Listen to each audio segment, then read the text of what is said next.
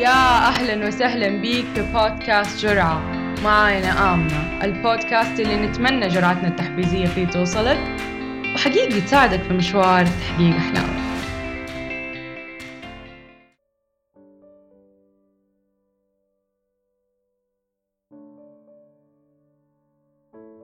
حأبدأ الجرعة دي باقتباس للرائعة كيرن لام بتقول فيلو إنه a year from now you may wish you had started today.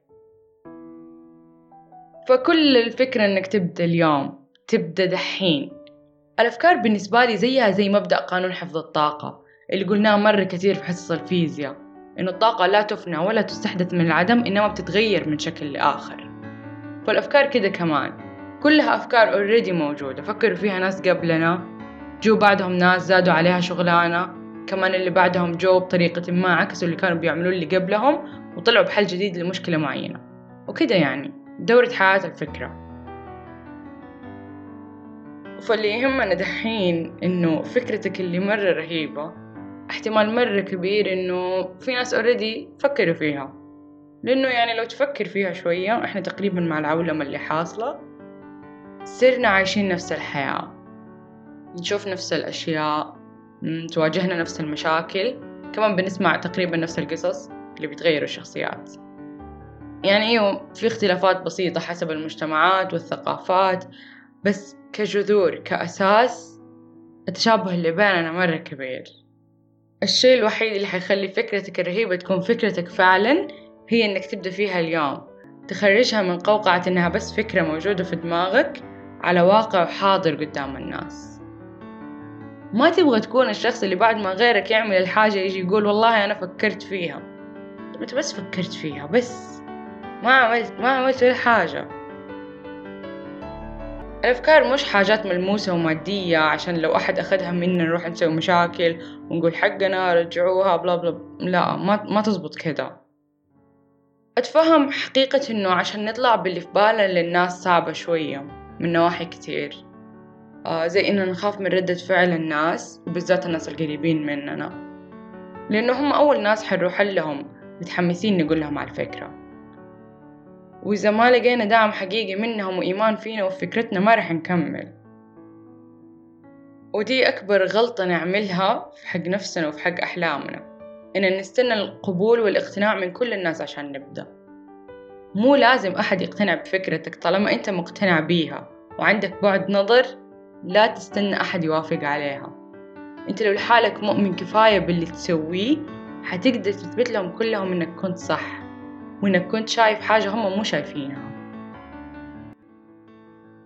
بس يمكن أهم جزء بيواجهنا في البدايات إنه كيف نقدم الفكرة لأول مرة ونخليها تتوافق مع توقعاتنا ليها لأنه وهي في دماغنا هي مرة perfect مرة. كيف حنطلعها للناس بالشكل ال perfect ده اللي في بالنا؟ طب عشان نتفق على حاجة كده مبدئية حقول لك إنها ما حتطلع بالشكل ال perfect ده والأكيد إنه مش من أول مرة. أول لوحة حترسميها ما حتكون حلوة. أول حلقة يوتيوب حتصورها حتكون مليانة أغلاط. أول مرة تعملي فيها ورق عنب ما حيكون لذيذ. أول نص حتكتبه حيكون سيء. بس لو كنت كل يوم قاعد تكتب وكنت كل يوم قاعد ترسمي حتوصل للرسمة الرقم مية وحتكون مرة حلوة. مرة تجنن. بس ما حتوصلي لها إذا ما رسمتي ديك الرسمة الأولى اللي ما كانت مرة حلوة.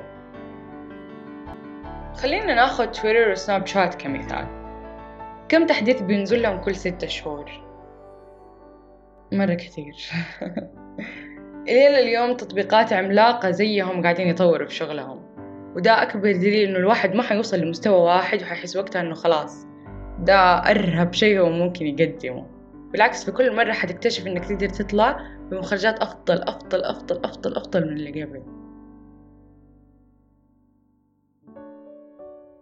أسمح لنفسك إنها تبدأ اليوم. باللي تعرفه أو باللي عندك. اسمح لها تغلط وتتعلم من خلال الرحلة نفسها.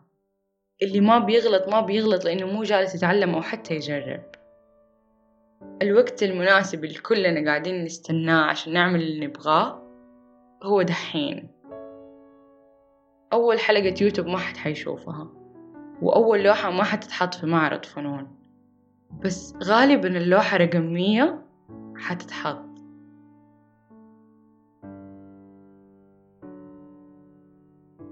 أتمنى لك حياة مليانة شغف.